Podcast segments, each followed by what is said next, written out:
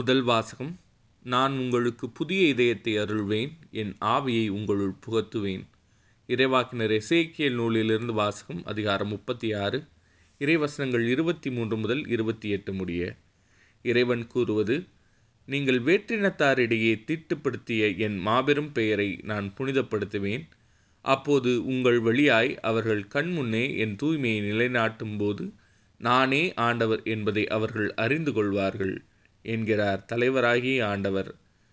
நான் உங்களை வேற்றினத்தாரிடமிருந்து அழைத்து பல நாடுகளிடையே கூட்டிச் சேர்த்து உங்கள் சொந்த நாட்டிற்கு திரும்ப கொணர்வேன்.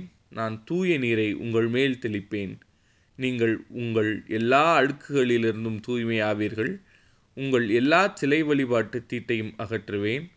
நான் உங்களுக்கு புதிய இதயத்தை அருள்வேன், புதிய ஆவியை உங்களுக்குள் புகுத்துவேன். உங்கள் உடலிலிருந்து கல்லாலான இதயத்தை எடுத்துவிட்டு சதையாலான இதயத்தை பொருத்துவேன். என் ஆவியை உங்களுக்குள் புகுத்துவேன். என் நியமங்களை கடைப்பிடிக்கவும் என் நீதி நெறிகளை கவனமாய் செயல்படுத்தவும் செய்வேன். நான் உங்கள் முன்னோருக்கு கொடுத்த நாட்டில் நீங்கள் வாழ்வீர்கள். அப்போது என் மக்களாயிருப்பீர்கள். நான் உங்கள் கடவுளாயிருப்பேன். இது ஆண்டவரின் அருள்வாக்கு. இறைவா, உமக்கு நன்றி. நற்செய்தி வாசகம். எல்லாரையும் திருமண விருந்துக்கு அழைத்து வாருங்கள். மத்தை எழுதிய நற்செய்தியிலிருந்து வாசகம், அதிகாரம் இருபத்தி இரண்டு, இறைவசனங்கள் ஒன்று முதல் பதினான்கு முடிய.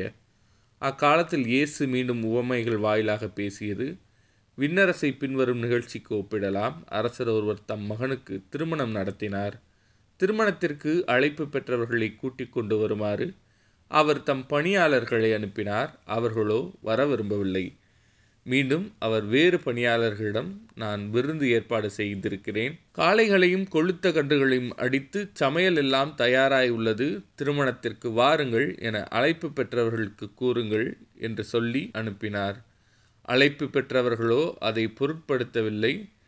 ஒருவர் தம் வயலுக்கு சென்றார், வேறு ஒருவர் தம் கடைக்கு சென்றார். மற்றவர்களோ அவர்களுடைய பணியாளர்களை பிடித்து இழிவுபடுத்தி கொலை செய்தார்கள். அப்போது அரசர் சினமுற்று தம் படையை அனுப்பி அக்கொலையாளிகளை கொன்றொழித்தார். அவர்களுடைய நகரத்தையும் தீக்கிரையாக்கினார். பின்னர் தம் பணியாளர்களிடம், திருமண விருந்து ஏற்பாடாகி உள்ளது, அழைக்க பெற்றவர்களோ தகுதியற்று போனார்கள், எனவே நீங்கள் போய் சாலையோரங்களில் காணும் எல்லாரையும் திருமண விருந்துக்கு அழைத்து வாருங்கள் என்றார். அந்த பணியாளர்கள் வெளியே சென்று வழியில் கண்ட நல்லோர் தீயோர் யாவரையும் கூட்டி வந்தனர். திருமண மண்டபம் விருந்தினரால் நிரம்பியது. அரசர் விருந்தினரை பார்க்க வந்தபோது அங்கே திருமண ஆடை அணியாத ஒருவனை கண்டார்.